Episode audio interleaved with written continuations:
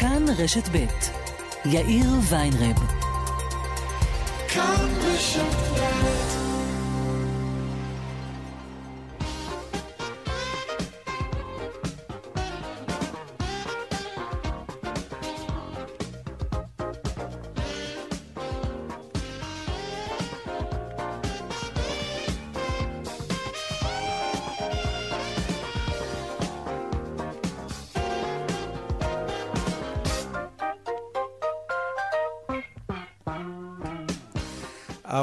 ועוד שש דקות בדיוק. שלום רב לכם, כאן צבע הכסף ברשת ב', יום שני, המתיחות בקואליציה. עוד מעט אנחנו נתעדכן על חילופי הדברים הקשים בין ראש הממשלה נתניהו לראש הממשלה החליפי גנץ. זה מרגע לרגע מריח יותר ויותר כמו בחירות שמתקרבות, ויש לכל זה משמעות כלכלית כמובן. במיוחד עכשיו, 900 אלף מחוסרי עבודה, אין תקציב, סקטורים שלמים במשק עוד סגורים, אבל יש התקרבות לסעודיה. אבל יש גם התרחקות מכחול לבן. כזה כאוס מדיני, פוליטי, כלכלי עוד לא היה כאן. אולי בעצם כן. עוד מעט נתעדכן על כל אלה וגם על הכותרות הכלכליות של היום. כמובן, כאן צבע הכסף, העורך רונן פולק בהפקה סמדר טל עובד. שמעון דוקרקר סייע בהפקה, טכנאי השידור שלנו היום הוא קובי בז'יק. הדואל שלנו כסף כרוכית כאן.org.il. אפשר ליצור קשר גם בדף הפייסבוק שלנו כאן ב'. אני יאיר ויינרב, מעכשיו עד חמש. אנחנו מיד מתחילים.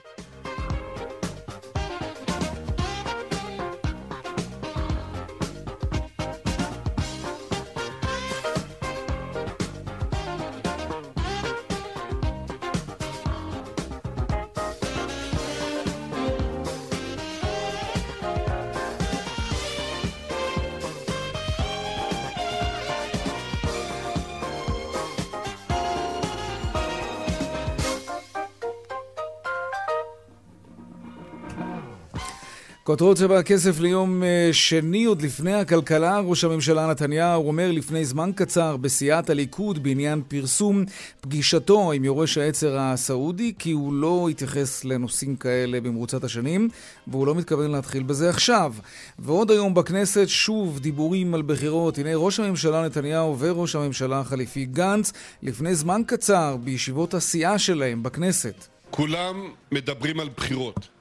אני מבקש לומר לכם שאני חושב שמדינת ישראל צריכה ממשלה מתפקדת, מגובה בתקציב ומתבססת על שיתוף פעולה. לא, אני לא חושש מבחירות, אני פשוט לא חושב שהן הדבר הנדרש למדינת ישראל, ואמשיך לפעול ככל שאפשר וככל שאוכל לשרת את הממשלה הזאת. זה הזמן לעבודה משותפת אמיתית. זו הייתה השאיפה שלנו מן הרגע הראשון.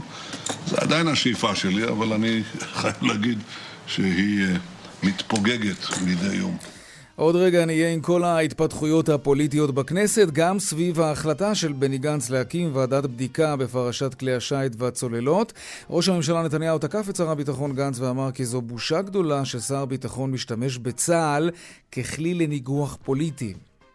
קבינט קורונה ישוב ויתכנס הערב לדון בסוגיות שנוגעות לחידוש הלימודים בכיתות, בכיתות הגבוהות ובדרכים להגביר את השימוש ביישומון מגן 2 שמתריע על קרבה לחולי קורונה.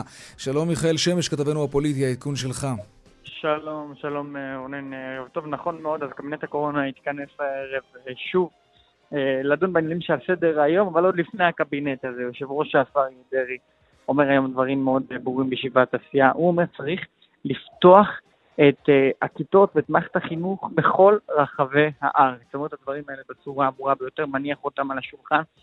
גם אם בכחול לבן אה, באים עם תפיסה דומה, קוראים לפתוח את מערכת החינוך למרות העלייה בנתוני התחלואה. Uh, אפשר לומר שהסבלנות של השרים הולכת ופוקעת. נתניהו שדחה את הקבינט אתמול, יצטרך היום להגיע לשם ולהתמודד עם השרים, עם הדרישות שלהם. צריך לומר, מערכת הבריאות גם כן...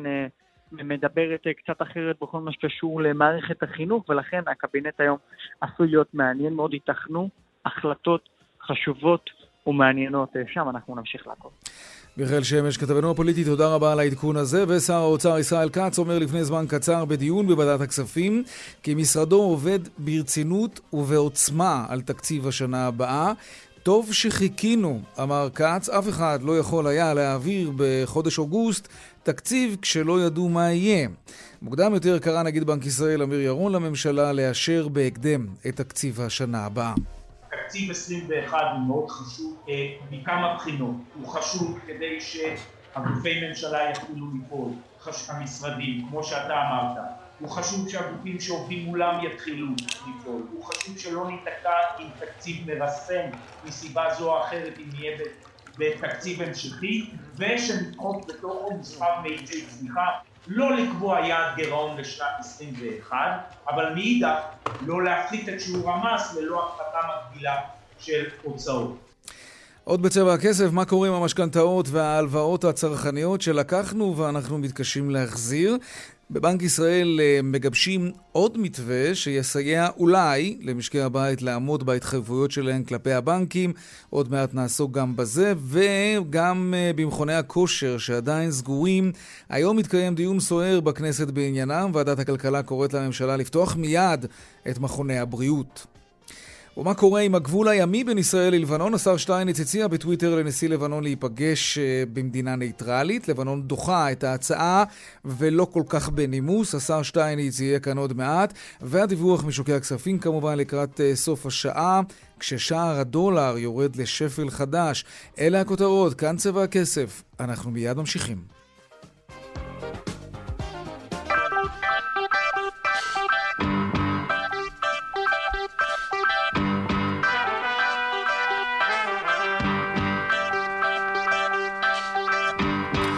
אז עוד לפני הכלכלה, כאמור, אנחנו מדלגים עכשיו לכנסת. יום שני, ישיבות סיעה, היום מעניין במיוחד, גם בגלל המתיחות הפוליטית שהגיעה לשיא, וגם בגלל הכותרת המדינית של היום הזה, פגישת ראש הממשלה עם יורש העצר הסעודי. שלום זאב קם, כתבנו בכנסת. שלום אה, יאיר, אחר הצהריים אה, טובים. כן, בהחלט, כמו שאתה אומר, יום שני אה, פעלתן במיוחד. כן. נוכחות מלאה של כל ישיבות הסיעה, כיאה לתקופה שבה המערכת הפוליטית נכנסת לאיזשהו ככה ווליום גבוה. וצריך להגיד, אנחנו נמצאים היום בתוך תקופה שאפשר להגדיר אותה כהידרדרות לבחירות, זה אולי עוד לא הוכרז באופן רשמי, אבל הדברים שאומרים כמעט כל ראשי הסיעות, ראשי המפלגות, סליחה, מרמזים שזה הכיוון. שים לב למה שאומר ראש הממשלה נתניהו בפתח ישיבת סיעת הליכוד אה, בכנסת, כשהוא צריך להתייחס להחלטה מאמש של שר הביטחון בני גנץ בנוגע להקמת ועדה לבדיקת אה, נושא הצוללות, ככה הוא מגדיר את שר הביטחון שלו. בוא נשמע. אני חושב שזו בושה שגנץ משתמש בצה"ל ככלי לניגוח פוליטי. לפני ארבעה חודשים הוא אמר, הנה הציטוט, היועמ"ש לא מצא צורך לפתוח בחקירה בעניין הצוללות, ואני מסתפק בזה. גנץ מינה ועדה תפורה בראשות מי שאמר לפני שנה שראש הממשלה צריך להתפטר, זה מעניין לחכות מה תהיה מסקנתו, אנחנו ממש... כלומר, כל זה, הוועדה התפורה הזאת, עם המסקנה התפורה הזאת, אה, נועדו אה, למטרה אחת, רק כדי להביא מסקנה תפורה מראש, כדי לקושש קולות. ואני חושב שזו בושה גדולה, אף שר ביטחון, אני חייב להגיד, לא עשה שימוש פוליטי כל כך בוטה בצה"ל, כפי שעשה גנץ. ואני יכול רק לקוות שגנץ אה, יתעשת מהפאודה הזו. צריך להגיד, אה, יאיר, אני לא... כן, טקסט אה, לא פשוט. אם אפילו נגיד בצורה יותר ברורה, אין הרבה ראשי ממשלה ושרי ביטחון שיכולים להמשיך לעבוד ביחד אחרי שהם אומרים אחד על השני דברים... כן. כן, בדיוק. אז מה שנקרא, כיוון מאוד ברור. לפניו דיבר אותו בני גנץ, אה, שר הביטחון, יושב ראש אה, כחול לבן. הוא מסביר את ההחלטה שלו לגבי הקמת הוועדה בנוגע לצוללות. הוא אומר שהיא לא נועדה, אה, מה שנקרא, לבדוק את נתניהו באופן אישי. הוא גם עדכן אותו אה, לפני שהוא הודיע את ההודעה הרשמית אה, באופן אה, פומבי, אבל שים לב לביקורת שהוא מעביר במרומז על ראש הממשלה mm-hmm. בנוגע לדליפה של הפגישה אה, שהייתה או לא הייתה בין נתניהו לבין הנסיך הסעודי. הנה הדברים. הדלפת הטיסה החשאית של ראש הממשלה לסעודיה הינה צעד חסר אחריות. לא כך אני נוהג, ואתם יכולים לדמיין לעצמכם כמה דברים חשאיים עשיתי במהלך חיי, כולל בשליחותו של ראש הממשלה בנימין נתניהו. מעולם לא נהגתי כך, ומעולם לא אנהג כך. ואני חושב שבהקשר הזה, אזרחי מדינת ישראל צריכים להיות מוטרדים. שוב, כמעט שלא ניתן, מה שנקרא, לעבור על סדר היום כשהדברים נאמרים בין השניים. אה, גנץ אמר שהוא לא רוצה בחירות, אבל לא חושש מבחירות. אם תרצה, זה עוד מסר שהיה בדברים שלו. וגם אה, תוך כדי הדברים של נתניהו וגנץ דיבר אדם אה, חשוב נוסף במערכת הפוליטית, יושב ראש ש"ס אריה דרעי. וגם אותו אתה יכול לשמוע כמעט מרים ידיים לגבי האפשרות למנוע בחירות, ככה זה נשמע לפני זמן קצר. אני לצערי יכול לקבוע ששר הביטחון חצה קו אדום בגלל שיקולים פוליטיים. אני קורא מכאן לשר הביטחון, ידידי מר בנימין גנץ, תרמת את מירב שנותיך לביטחון ישראל. חזור בך. חשבתי שממשלת אחדות תהיה טובה לעם ישראל, בעיקר בתקופת משבר הקורונה והמשבר הכלכלי שבו אנחנו נמצאים. אך, לאור ההתנהלות בזמן האחרון, אני ספק אם יש הצדקה ותועלת להמשיך בשותפות הזו. אני פונה מכאן לראש הממשלה ולשר הביטחון. הגענו לשעת האמת. אנחנו בשעת נעילה של הממשלה. כעת חייבים לשים הכל בצד ולהתמקד אך ורק בטיפול בקורונה. יאיר, כן. שמעת את האה של אה, דרעי? כן, וגם את שעת נעילה פטנט שרשום שמעתי. על שמו. כן. זה ממש נכון. פטנט שרשום על שמו הדבר הזה. כשהוא עושה אה, תדע שאנחנו... מתקרבים לבחירות. מקש- כן, בדיוק, הסיפור אה, כמעט אה, גמור. זאב קם, כתבנו בכנסת, תודה רבה. תודה, יאיר. שלום, אה, דוקטור יובל שטייניץ, שר האנרגיה. ערב טוב. זה נראה לא טוב. הממשלה מתפרקת. זה נראה לא טוב, אה, זה עלול לגרום לבחירות רביעיות תוך פחות משנתיים, ומי יודע אם זה לא יתגלגל גם לבחירות חמישיות ושישיות. או-אה. והרי אין ערובה, הרי גם בקושי הקמנו את הממשלה הזאת, אחרי אה, שנה וחצי שלא קמה ממשלה בישראל. ולכן זה עצוב, זה עצוב שגנץ באמת נכנע פה ל- ל- למפגינים, ל- ל- לאגף. השמאלי ב- במפלגה שלו ועושה מעשה שהוא, שהוא באמת, איך, איך הגדיר את זה אריה דרעי? חוצה קו אדום. Hmm, למה קו אדום ולמה נכנם? יש המון סימני שאלה סביב הפרשה הזאת, ויכול מאוד להיות שבאמת, אתה יודע, אה, לא כצעקתה, סערה בכוס תה. מה בדיוק הבעיה? ממה כל כך פוחדים? שוועדת לא, לא, אה, ועדת בוא- ביקורת, בוא- ועדת בוא בדיקה לא- ממשלתית, בלי הרבה יותר מדי סמכויות גם, בוא בואו לא בואו ניתמם, נכניס את זה בוא לא לפרופורציות. אז היא תבדוק. נו, ממה יש לפחד? אין לראש הממשלה שום סיבה לפחד, אבל בוא. בוא לא ניתמם, בסדר? אם אתה רוצה להיתמם, אז אתה יכול להיתמם. הרי גנץ בעצמו אמר רק לפני כמה חודשים שלא צריך שום ועדה כזאת, כי היועץ המשפטי לממשלה והפרקליטות והמשטרה חקרו את העניין. כן, לדעתי הוא התייחס לוועדת אה. בדיקה ממלכתית, ועדת חקירה ממלכתית, לא, כן. הוא התייחס לכל זה. אוקיי. גם זה, לא- גם, אה, אני דרך אגב לא יודע מה יהיה היחס של היועץ המשפטי לממשלה, יכול להיות שהוא יגיד שזה לא חוקי או לא תקין, אוקיי. כל המהלך הזה. אה, עקרונית, ברור שזאת הייתה דרישה של אה, חלק מהמפגינים, של חלק מהתקשורת, וגנץ, שבמשך חודשים אה, לא נתן יד לדרישה הזאת, אה, פתאום נתן יד לדרישה הזאת. וברור עובדה שככה זה נתפס גם ציבורית ותקשורתית, שיש פה ניסיון לניגוח פוליטי של ראש הממשלה ולרווח פוליטי, בתקווה לרווח פוליטי במידה ויהיו בחירות. אז בשורה התחתונה, מה זה אומר? כל עוד ועדה כזאת עומדת ותלויה, ויש כבר מי שעומד בראשה, שופט בדימוס אמנון סטרשנוב, לממשלה הזאת אין זכות קיום? אני, אני עדיין מקווה שתימצא דרך לקיים את הממשלה. במקביל שהמה- לוועדה כזאת, או שזה אני- תנאי? אני, אני להבנתך? לא, לא, אני לא מתנה תנאים, אני משאיר את זה לנתניהו ולגנץ. אני מאוד מקווה, אני פשוט אומר לך, אני חושב שגם אם uh, יש קלקולים בממשלה הזאת, ודרך אגב, בצד הקלקולים גם יש הישגים בולטים. גם בתחום המאבק בקורונה, שהיום מצבנו הרבה יותר טוב מרוב מדינות המערב, מבחינת שיעורי התחלואה. הורדנו אותם מ-9,000 ל-600 או 700 ליום. גם מבחינה כלכלית ניזוקנו, ודאי, אבל פחות. זה גם, אפילו מבחינה מדינית, אמנם כן. זה הישגים אישיים של ראש הממשלה, אבל הסכמי שלום עם איחוד האמירויות ובחריין וסודאן, ונורמליזציה, נחתמים בתקופת הממשלה הנוכחית, וזה היסטורי, זה הישג היסטורי. אז בואו בוא, בוא אנחנו נדבר באמת על, שומעים על ה... הביקור בסעודיה. בוא נדבר רגע על, ה- על, ה- על הביקור בסעודיה, על המגרש המדיני. אמ, פגישה מפתיעה אה, שמודלפת היום. אגב, לגנץ היה להגיד, מה להגיד גם בעניין הזה. אול- אולי, אולי מישהו כאן נהג בחוסר אחריות כשפגישה כל כך רגישה מודלפת החוצה לכלי התקשורת הישראלים, ולא. רק, כן? והסעודים כבר ממהרים להכחיש את הדבר הזה. רק מלמד עד כמה העניין הזה רגיש. אולי זה לא היה צריך לדלוף. אולי זה חוסר אחריות, כמו שגנץ אומר. אתה יודע, זה כל כך, אה, אה, אה, כל כך מוזר לטעון בכלל את הטענה הזאת. למה? הרי אם, אני אסביר לך למה. הרי ראש הממשלה הגיע כאן להישגים היסטוריים, שאף אחד לפני חצי שנה או שנה לא היה חושב שהם קורים. אז כנראה שבעולם הערבי סומכים עליו הרבה יותר מאשר מנהיגים. אבל הם מכחישים, ראית את ההכחשה ברור, הסעודית. ברור, אז מה, ואתה יודע כמה... נו, איזה צורה יש לזה? כשפה בארץ כותרות ראשיות ובסעודיה אומרים לא היה ולא נברא. אתה יודע כמה פעמים שני צדדים מתאמים ביניהם שאחד יכול לאשר והשני שומר לעצמו את הזכות להכחיש. כן. מי אמר בכלל לגנץ, אני בעצמי לא יודע, אין לי מושג, אבל שאולי זה היה מוסכם בכלל, שאני, אנחנו נאשר את זה בשלב מסוים ואתם תכחישו או תגידו שאתם לא יודעים במה מדובר. הרי זה קורה המון פעמים, למה... זה מה שהיה במקרה לא הזה? כלומר, הייתה פגישה? לא להאמין להכחשה הסעודית? אני, אני, אני קודם כל מאמין לראש הממשלה ולהודעותיו, ושנית, אני חושב שלבקר את ראש הממשלה על ההתנהלות שלו מול העולם הערבי, דווקא באותה חצי שנה שבאמת ההתנהלות שלו מביאה הישגים היסטוריים מול העולם הערבי, זה מגוחך.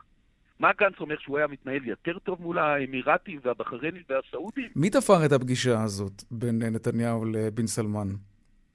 אה, תשמע, מי שתיאם את התיאום זה הסופי, זה בכלל לא חשוב. יכול להיות שזה המוסד, יכול להיות שזה סיוע אמריקאי. מה שחשוב שיש פה מהלך היסטורי שנתניהו התחיל בו כבר לפני 6-7 שנים. אני זוכר שלפני 6 שנים ביקרתי אז בחשאי באמירויות, ביקור ראשון ב-2015, אחר כך היה עוד ביקור גלוי, אבל אז זה היה ביקור ראשון שלי חשאי באמירויות, ושוחחתי עם נתניהו בטלפון מהאמירויות, מאבו דאבי. ואז הוא אמר לי, יובל, אני עובד עכשיו על זה, שעוד כמה שנים, זה ייקח זמן, אבל עוד כמה שנים נוכל לבקר, אני אוכל לבקר באופן רשמי, וגם אתה עם דגל mm-hmm. ישראל באמירויות. טוב, זה עוד לא קרה. באבו דאבי. מה היה שם בפגישה הזאת? לא, אמר, אוקיי, אני לו, מדבר על סעודיה. אמרתי לו, זה נראה כן. רחוק. אוקיי. אני מדבר איתך לפני שש שנים. ונתניהו אמר לי, זה נראה רחוק, אבל אני עובד על זה, זה יקרה יום אחד. מה היה שם בפגישה בין נתניהו לבין סלמן?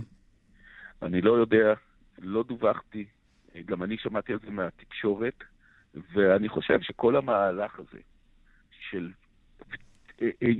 התפוגגות המצור וההחרמות והנידוי של ישראל באזור, שכפי שאמרתי, נתניהו זה הישג יוצא דופן, אין מה לומר. אבל אתה יודע, לא רק אתה התעדכנת בעניין הזה באמצעות כלי התקשורת, גם חברים בכירים ביותר בממשלה, ראש ממשלה חליפי, שר חוץ, לא היו בסוד העניינים.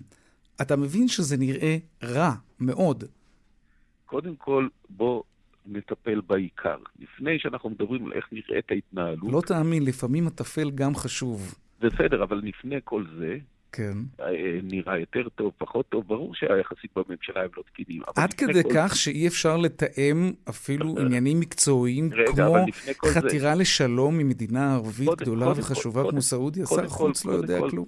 כן, כן, קודם כל אני רוצה להסביר לך, כן. כן, שהיו דברים מעולם. רבין לא ידע על זה שפרס אה, שולח את האנשים שלו להיפגש עם אש"ף באוסלו, הוא שמע על זה רק אחר כך, בדיעבד, ואף אחד לא אמר שזה סוף העולם, רבין ופרס. לא תמיד היו מתואמים אחד עם השני.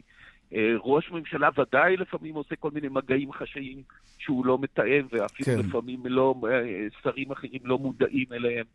ולכן, בואו נתייחס לעיקר. אוקיי. טוב, האמת שיש לו, אתה יודע, העיקר זה בעיני המתבונן. מול העולם הערבי, כולל מול סעודיה, זה כן. הישג היסטורי.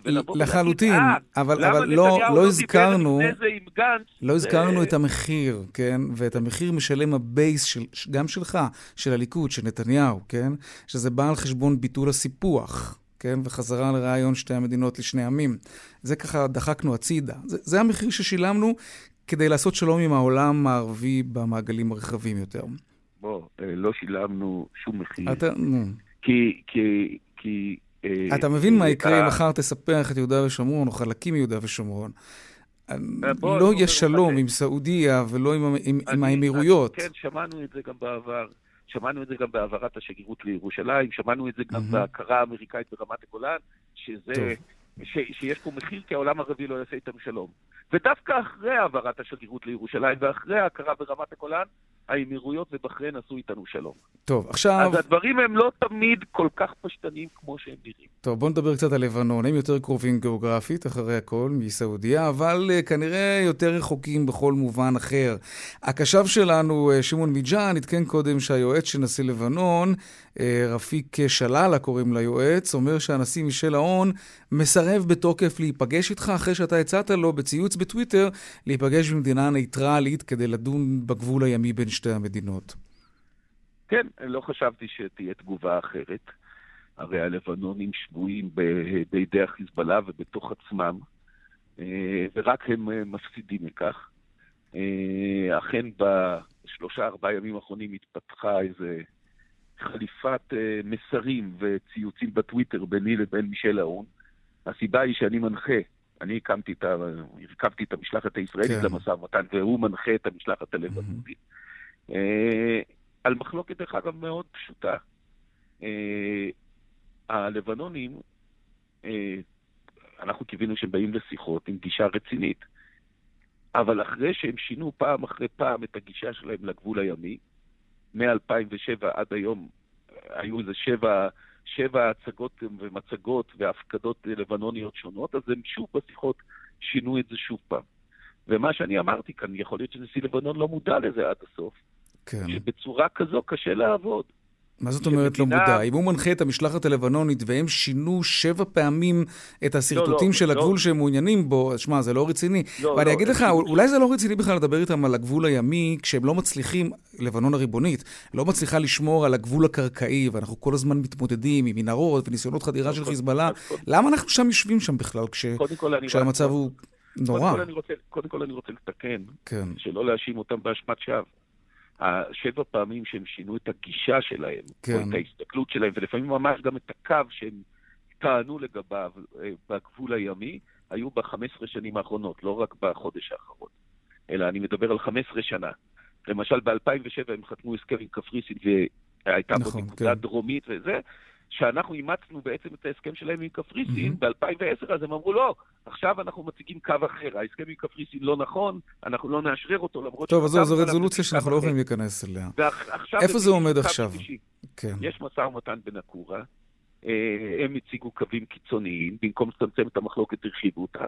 אנחנו הצגנו בשיחות וגם דנו בקווים גם קיצוניים מבחינתנו, כי כל אחד יכול לנמק אין סוף קווים בים. Mm-hmm. ובסוף יש מחלוקת שנוצרה ב-2010, שאנחנו ולבנון הפקדנו קווים שונים באו"ם, שההפרש הממוצע ביניהם הוא סך הכל חמישה קילומטר. מחלוקת קטנה. זה לא הרבה, אנחנו... אבל השאלה אם נכון. אסדות הגז שלנו בטוח נמצאים, נמצאות בצד שלנו. ודאי. זה, זה... הקו הלבנוני... זה לא משהו שהם תובעים לעצמם, כי הם דיברו על זה בעבר. לא, עזוב, הקו, הקו. מה שחשוב זה מה שהם הפקידו באו"ם. מדינה רצינית מפקידה מסמך באו"ם, אז היא מחויבת אליו. הם ב-2010 הפקידו את הקו הדרומי שלהם, הוא רחוק מאוד מאסדות הגז שלנו עדיין. אנחנו הפקדנו את הקו שלנו הצפוני, שהוא צפונית לקו שלהם, ונוצר פער של חמישה קילומטר של משולש דק שמתחיל okay. אוקיי. מאפס ומגיע בסוף ל-15 קילומטר, והממוצע הוא חמישה קילומטר. הכוונה שלנו לפתור את זה Mm-hmm. זה אה, גם האזור הזה, שהוא אזור קטן יחסית של 800 קילומטר מרובעים, אה, אזור קטן מאוד יחסית, זה 2% מהמים הכלכליים שלנו. Okay. אוקיי. ראשית, יכול להיות שיש שם גז ונפט, ושנית, לא טוב להשאיר מחלוקות כאלה פתוחות. זה בטוח. אנחנו באנו בכוונה, וקיווינו שהצד השני בא בכוונה רצינית. אם הקו, הצד השני יבוא בגישה פרגמטית ורצינית, mm-hmm. נוכל לפתור את המחלוקת הזאת. תגיד, אני... אם אני, לא, אני, אז אוקיי, נחכה עוד עשר שנים. אני, אני חייב לשאול אותך, אה, אתה תיאמת עם משרד החוץ, או שככה בטוויטר, כמו בטוויטר, פשוט התחשק לך לצייץ ולהזמין את נשיא לבנון לפגישה איתך? לא, זה לא, לא כל טוויט אני מתאם עם משרד החוץ. אבל בכל זאת הזמנה אבל... של זה? זו הזמנה רטורית, זה היה ברור, כן, לא ציפיתי שהוא... אם הוא היה נהנה בחיוב, אז הייתי הולך קודם כל לראש הממשלה, והייתי אומר, אוקיי. קרה פה משהו, אבל לא, לא ציפינו שהוא יענה בחיוב. ולשר החוץ גם, אל תשכח, כן. כן, אה, אבל, אבל אני יכול להגיד לך שכללית, המשלחת שאני הרכבתי, שמובילה את המשא ומתן בראשות מנכ"ל כן. משרד האנרגיה אודי אדירי, כוללת גם נציגים של ראש הממשלה, היועץ המדיני של ראש הממשלה ראובן עזר, נציג okay. אוקיי. בכיר של צה"ל, תגיד. צה"ל ומשרד הביטחון ונציג בכיר של משרד החוץ. יובל. זו משלחת שמשרד האנרגיה מוביל אותה, אבל המשרדים הרלוונטיים שותפים בה. לסיום, ותשובה קצרה אני אשמח ברשותך, אני חייב לשאול אותך, להחזיר אותך רגע לעניין הסעודיה. אה, פרשת חשוקג'י, רצח העיתונאי הסעודי ג'מאל חשוקג'י בקונסוליה באיסטנבול, אה, אתה יודע, במערב מייחסים את ההוראה לרצוח אותו ליורש העצר, מוחמד בן סלמן. זה, זה לא משהו שצריך להפריע לישראל הרשמית? תראה, אנחנו במזרח התיכון, לא? נו, אז? אז uh, יש סביבנו משטרים שהם לא בדיוק המשטרים האירופאים או הצפון-אירופאים, ואנחנו מקיימים יחסים עם, עם מדינות ברחבי העולם, וטוב אנחנו עושים כשאנחנו פורצים את מעגל האיבה ומרחיבים את מעגל השלום והנורמליזציה. אתה יודע, יש כאלה אני, שיכולים להעלות גם טענות דומות לגבי מדינות אחרות שיש לנו יחסים איתן, כמו, mm-hmm. כמו סין, או מדינות אחרות ש, כן. שיש לגביהן תלונות כאלה ואחרות. לא חסרות אנחנו, מדינות כאלה. אנחנו, יש גם אנחנו, תלונות כאלה כלפינו אפילו, כן. אוקיי, אנחנו, זה לא אנחנו, עושה את זה נכון. כן. אנחנו עושים מה שנכון לעם ישראל ולמדינת mm-hmm. ישראל, והאווירה וה, הזו והקמפיין הזה, והשלום הזה, והנורמליזציה הזאת, והקשרים האלה okay. אוקיי. פתאום עם העולם הערבי, זה נכס היסטורי.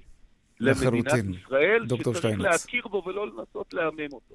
דוקטור יובל שטייניץ, שר האנרגיה, תודה רבה לך על השיחה הזאת. גם לכם. להתראות. דיווחי תנועה עכשיו.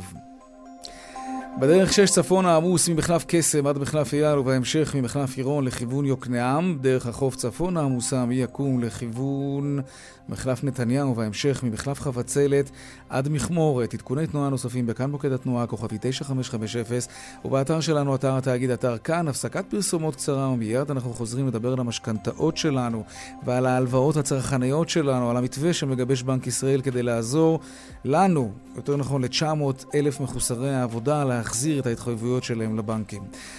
פרסומות מיד חוזרים.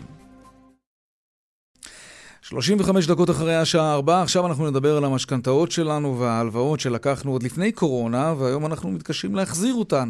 אז בנק ישראל והבנקים נתנו בתחילת המשבר גרייס, אה, דחייה של כמה חודשים ואחר כך עוד כמה חודשים, כדי לסייע לחייבים לעבור את התקופה הקשה הזאת, לחזור לעבודה, ואז לחזור להחזיר, לשלם.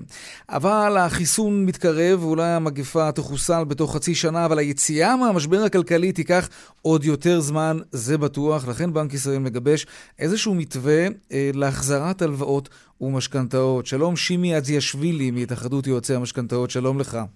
שלום, מה נשמע? בסדר גמור, תודה. בוא, בוא, בוא נדבר קצת על מה שמציע בנק ישראל, מה מסתמן?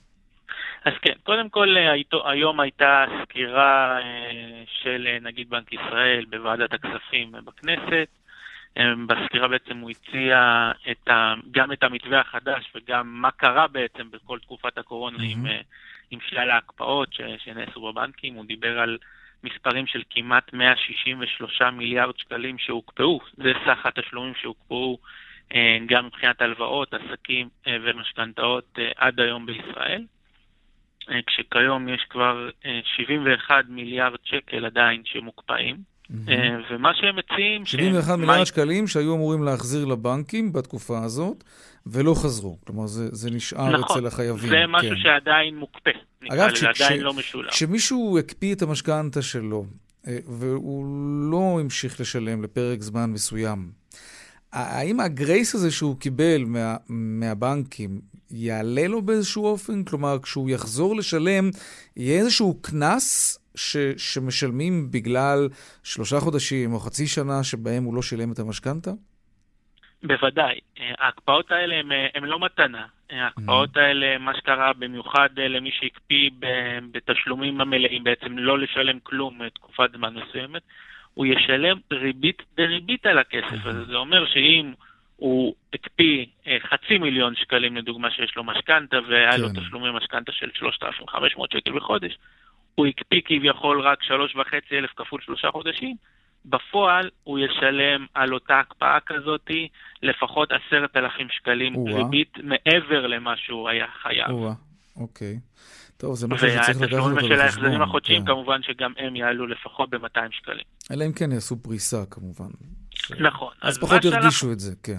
כן, אוקיי. אה, לא, לא הדגישו את זה, בטח לא במרץ. אוקיי, אז רגע בואו רק נמסגר את זה. בעצם מה שמציע עכשיו בנק ישראל יהיה רלוונטי אה, למשקי בית שההכנסה שלהם ירדה ב-40 אחוזים, מטבע הדברים למשקי בית כאלה קשה להחזיר חובות, וגם למשקי בית שההכנסה שלהם נטו היא עד 20 אלף שקלים בחודש. כל היתר, כל מי שלא עומד בקריטריונים האלה, אמורים להסתדר בעצמם, כן? זה יהיה דיפרנציאלי, לא כל אחד יקבל את ההטבה הזאת, את הדחייה בתשלום, בהחזרת ההלוואות והמשכנתאות.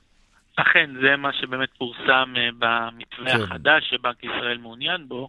מה אתם מציעים? שאגב, אנחנו חושבים שהוא לא, הוא לא, הוא לא הנכון, mm-hmm. הוא, לא, הוא, לא, הוא לא המתאים אה, באמת אה, למה שקורה למצב המשק היום. למה? על פניו...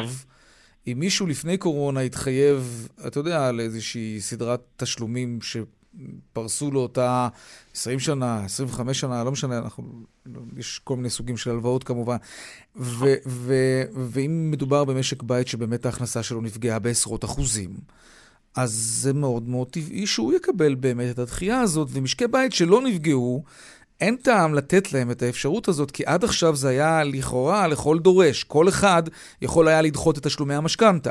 נכון, הרבה פעמים גם אה, בלי הבנה אה, של מה המשמעות אה, בדיוק. שנוצרת בעקבות mm-hmm. אותה הקפאה. מה שאנחנו מציעים, ואת זה רצינו להציג היום בכנסת, אבל לצערנו הדיון קוצר, למרות שזה היה דיון מאוד משמעותי, אך הוא קוצר גם בזמנים ולא הצלחנו להציג זאת, זה המתווה הנכון ביותר. המתווה הנכון ביותר לדעתנו, התאחדות יועצי המשכנתאות, הוא אחד, אה, קודם כל, לא לעשות גרייס מלא כפי שהיה עד היום, בעצם לא לדחות גם את הקרן וגם את הריבית, אלא לדחות רק את הריבית בלבד, והקרן תמשיך להיות משולמת, כשזה בערך פלוס מינוס 50% מסכום המשכנתה, mm-hmm. ברוב המשכנתאות. אוקיי. Okay. דבר שני, אה, מה שאנחנו מציעים זה שלא תהיה פריסה על אותו זמן הלוואה. לדוגמה, יש לי הלוואה של 20 שנה, הקפאתי עכשיו חצי שנה משכנתה, אני עדיין אשאר באותו ה-20 שנה. מה שאנחנו מציעים זה שמעבר ל-20 שנה, הקפאתי בחצי שנה, אני אקבל עוד חצי שנה נוספים לשלם את המשכנתה, ואז ככה אני לא משלם בעצם סוג של כפל ריבית, ריבית דריבית, mm-hmm. אלא בעצם מוערכת לי המשכנתה, ההחזר החודשי שלי יישאר את אותו סכום, ככה שבעצם לא מועמס עליי עול בסוף תקופת ההקפאה גם, okay. אוקיי. וגם אני לא משלם ריבית דריבית שהיא אלפי בעצם, שקלים שיכולה רגע, להיות... רגע, וגם כן דיפרנציאלי או שלכל דורש הדבר הזה, על פי ההצעה שלכם? כל אחד יכול לעשות את זה. תראה, נכון להיום, אה, כל מי שלא נפגע כבר לא מבקש להקפיא את המשכנתה כי הוא מבין שהוא עשה טעות. Mm-hmm. נכון להיום, רק מי שנפגע והוא באמת נמצא ברירה. במצב של חל"ת, או של, אה, נקרא לזה, אי יכולת באמת לשלם את המשכנתה, mm-hmm. רק הם אלה שמבקשים, ובגלל זה גם כן. אנחנו רואים שכמעט mm-hmm. 50% מהמקפיאים חזרו לשלם. אוקיי. Okay. אוקיי. Okay. אז מה, אתם בעצם מציעים להחזיר לבנקים את הכסף ש, שלקחנו מהם, ואת העניין של הריבית, שזה בעצם מה שהבנקים מרוויחים ממנו, לדחות למועד אחר, מאוחר יותר. נכון, כן. בהחלט. אוקיי, ככה בעצם הבנק תגיד... לא ירוויח עלינו פעמיים, וגם אנחנו כלקוחות אה, נוכל לשלם את המשכנתה mm-hmm. בלי שיהיה עלינו עול נוסף. תגיד, אה, אני רוצה ככה לנצל את ההזדמנות שאתה כאן ולשאול אותך, אה, אתמול שוחחנו כאן עם בכיר בענף הנדל"ן, והוא סיפר שהשוק התעורר, והוא ממשיך להתעורר, ואנשים חוזרים לקנות דירות. איך אתם אה, בהתאחדות המשכנתאות חשים את השוק? באמת יש נהירה חזרה לשוק הנדל"ן? אנשים קונים עכשיו דירות? ראינו מה קרה בספטמבר, את הזינוק המטורף הזה. אז נכון, גם אנחנו בעצם רואים איזושהי התעוררות אה, לאחרונה, גם בפניות ליועצים, אה, וגם אנשים שבאמת קונים דירות יד שנייה, בין אם משקיעים, בין אם mm-hmm. עם אה, אנשים שבאמת לא נפגעו מהקורונה ויש להם את היכולת כרגע אה, לעשות רכישות. וכמובן כל מה שקשור למחיר המשתכן, שם הקבלנים, מה שנקרא, ממשיכים אה, לפעול כמעט כרגיל, לזמן את הזוכים באופן mm-hmm. רגיל. אבל הש... השאלה היא אם זאת התעוררות, לא, נגדיר את זה ככה, האם, האם זאת באמת קפיצה, מה שאנחנו רואים עכשיו, או התפרצות בבת אחת של עסקאות שהוקפאו בתקופת הסגר וחוסר הוודאות? כלומר, עסקאות שהיו אמורות להיחתם בחודשים האחרונים והוקפאו בגלל קורונה, ואז הכל פתאום משתחרר בבום. אה, לדעתי המרבי זה באמת עסקאות שהוקפאו ובאמת עכשיו משתחררות אה, ככה אחרי שבאמת הסגר נגמר וכל הדברים אה, יכולים להשתחרר כי גם העיריות חזרו לעבוד והטאבו חזר לעבוד, דברים שבאמת יכלו לשחרר עסקאות שלפני כן היו קצת תקועות. ודבר שני, הם באמת אנשים, אנחנו רואים, שמצליחים למשוך קצת יותר את המשא ומתן שלהם. במיוחד עם מישהו שלדוגמה היה, קנה דירה, קניתי דירה עכשיו, דירה מקבלן, או קניתי דירה ביד שנייה, ואני צריך למכור את הדירה שלי, גם כן. אני חייבתי להיות משפר דיור. Mm-hmm. אותם אנשים כאלה, כשנתקעו בקורונה ולא מצליחים למכור את הדירה הקיימת שלהם, נכנסים לאיזה סוג שוק סוג של לחץ כרגע. ברור, זה מלחיץ. ובעצם מורידים מחירים כדי למכור, כדי לא להיתקע באמת עם, עם עול, אה, גם עם עול משכנתאות, כן, זה, זה, זה ברור. יחד. הקבלנים גם מורידים מחירים? ואנחנו, כן, ואנחנו רואים שזה היום סוג עסקאות שהוא מאוד uh, מרכזי בשוק. אוקיי. שימי אדזיאשווילי, התאחדות אה, יועצי המשכנתאות, תודה רבה לך. נכון, תודה, רק אני יכול להוסיף עוד משפט אחד? במשפט, כי תם זמננו, כן. כן, אז אנחנו באמת אה, בהתאחדות מפעילים גם קו חם לסיוע, באמת בחינם, ללא עלות. חינם. להקפאת המשכנתה. איך מגיעים לקו הזה? 077 972-5540, כל מי שבאמת מתעניין ונכנס לאיזשהו מצב של בעיה, 077-972-5540, כל מי שבמצב שהוא בעייתי, מעוניין לבדוק איך מקפיאים משכנתה, האם כדאי לו, נכון כן. לו, תודה. בהחלט מוזמן לעשות את זה ללא עלות. הקו החם, בחינם, התאחדות uh, יועצי המשכנתאות, שימי יזיאשווילי, תודה רבה. תודה רבה. עכשיו מדבר על פתיחת חדרי הכושר. אה, ועדת הכלכלה קוראת לקבינט קורונה ולמשרד הבריאות לפתוח עכשיו, מיד, את מכוני הכושר והבריאות. היום הפגינו ראשי הענף והנציגים שלו מול משכן הכנסת בירושלים. הם קראו לממשלה למצוא מתווה שיאפשר את פתיחת חדרי הכושר גם לטובת בריאותם של המתאמנים כמובן. שלום קרן שטבי, מנכ"לית קבוצת הולמס פלייס. אהלן, אהלן. למה אתה מדבר בלשון עבר? לא הפגנו, עדיין מפגינים. עדיין מפגינים. ולא נצא מפה עד... שלא יפתחו את חדרי הכושר. מה זה אומר? כולל לינה. כן? אנחנו ישנים פה, פתחנו מעל, כן. הקמת אוהל? אנחנו נשאר פה. הקמנו שני אוהלים, ויש פה כמה וכמה אנשים שיישארו לישון עד שיולי אדלשטיין יבוא אלינו לאוהל, ו... וימצא לנו את הדרך לפתוח את חדרי הכושר. כן, לא תזוזו משם עד שזה לא יקרה. לא, לא נזוז. אני הודעתי בבית ש... שישימו תמונה על המקרר. אוי. טוב, תגידי, אבל אוקיי, לגופה של הצהרה, נגדיר את זה ככה, ממה. כן. ההצהרה שיצאה היום מוועדת הכלכלה, אני מניח שזה מחמם כל פעם את הלב לשמוע את ועדת הכלכלה קוראת לפתוח את חדרי הכושר, אבל לב חם זה לא מה שאתם מחפשים. זה כל כך עצוב בעיניי, שכשאתה יושב עם אנשים ונותן להם נתונים, ובא חגי לוין ופרופסור דנקנר, ואנשי מקצוע, ואומרים, חברים, צריך לפתוח את חדרי הכושר, הם לא מהווים סיכון בריאותי, הם מהווים, סגירתם היא נזק בריאותי לציבור, ואז אומרים, אוקיי, אבל למה מקבלי ההחלטות לא מחליטים את זה? הרי אומרים לכם, לא קרן שטבי, מנכ"לית הולמס פלייס, שעל פניו יש לה נגיד אינטרס, בסדר? באים אנשי בריאות הציבור ואומרים, צריך לפתוח את חדרי הכושר. אבל יולי אדלשטיין והממשלה וקבינט הקורונה חושבים שזה מותרות. שבריאות הציבור, כפי הנראה, אבל מה הם אומרים כששואלים אותם את השאלה לא הבסיסית אומרים. הזאת? כי קראתי לא את הפרוטוקול של ועדת הכלכלה, זה, זה ש... כלומר, כן. את הציטוטים שיצאו כן. משם, mm-hmm. לא מצאתי שם אה, אפילו חצי תשובה אחד. לשאלה המאוד ספציפית, אוקיי, ברור שישנם סקטורים שצריכים להיות סגורים היום בגלל קורונה. למה חדרי הכושר סגורים? לא מצאתי תשובה, לך. את היית שם, בטח שמעת הייתי משהו. הייתי שם, לא הייתה תשובה. מכיוון שעליו נציג משרד הבריאות שאמר, תראו, אי אפשר לפתוח את הכל, שזאת תשובה שאתה אומר, בואנה חבר'ה, זו לא תשובה רצינית. Mm. אבל אני מציעה לך, אתם רדיו, לי יולי אדלשטיין לא עונה למכתבים, אני לא, מצליח, לא מצליחה להגיע, בוא, בסוף זה אנשי משרד הבריאות ולא לא אנשי המקצוע במשרד הבריאות, שזה מה שעצוב, בסדר? זה השר כן. וסגן השר שלא מוכנים לשוחח איתנו. עכשיו אני יכול להיות שזה קשור לעובדה שלפני חצי שנה ועדת הקורונה החליטה לפתוח אותנו בניגוד לדעתם. Mm-hmm. אני לא מתעסקת בפוליטיקה, ופוליטיקה לא מעניינת אותי. אני חושבת שמה שצריך להעסיק את אנשי משרד הבריאות זה בריאות הציבור. ואם יולי אדלשטיין הוא שר הבריאות, הוא צריך לקחת על עצמו את הפתיחה של חדרי הכושר, אחרי שאנשי מקצוע אומרים לו בצורה מפורשת. שזה מסייע ותומך בבריאות הציבור. כי זה לא רק עסק, זה גם בריאות ממש. נו, כמובן שלא, כמובן שלא. כי זה אולי לא- נתפס בעיניהם, וגם במידה רבה של צדק, כי את יודעת, אנשים שמפתחים את הגוף וכולי. לא, זה לא נכון, אנשים שרוצים להתחתך. זה פילאטיס, וזה רצפת האגן, וזה פותר כאבי גן, וזה שחייה. זה כל כך הרבה דברים, אבל זה בעיקר עצוב לדעת שבסוף, בסוף, לענף הכושר אין אבא ואימא. הרי אם, לנו, אם היינו תיירות, יש שרת תיירות. אם היינו אה, אה תרבות, אה, לא תרבות, אה, איך קוראים לזה? תחבורה, יש שר כן. לתחבורה. אין אף אחד שלוקח בעלות על ענף הספורט. מיליון וחצי ישראלים מהספורט העממי. אף אחד לא קם ואומר, חברים, צריך לפתוח את זה. אבל יש משרד הספורט, מה זאת אומרת? כן, משרד הספורט הוא משרד שאחראי על הספורט התחרותי.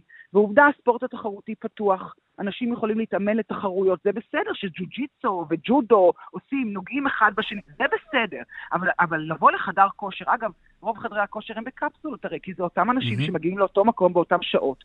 והבן אדם מנתיבות לא מגיע להתאמן בבאר שבע. אנשים באים ליד הבית שלהם, אין סיבה, אין. אני אומרת לך, אה, אני מציעה לך לקרוא בבקשה לראיון ליולי אדלשטיין, אולי ליואב קיש, לסגן השר ולשר, ולשאול אותם את השאלה. למה אם אנשי בריאות הציבור אומרים שצריך לפתוח, כן. אתם עדיין עומדים על שלכם של להשאיר את זה סגור? קרן שטבי, מנכ"לית קבוצת הולמס פלייס.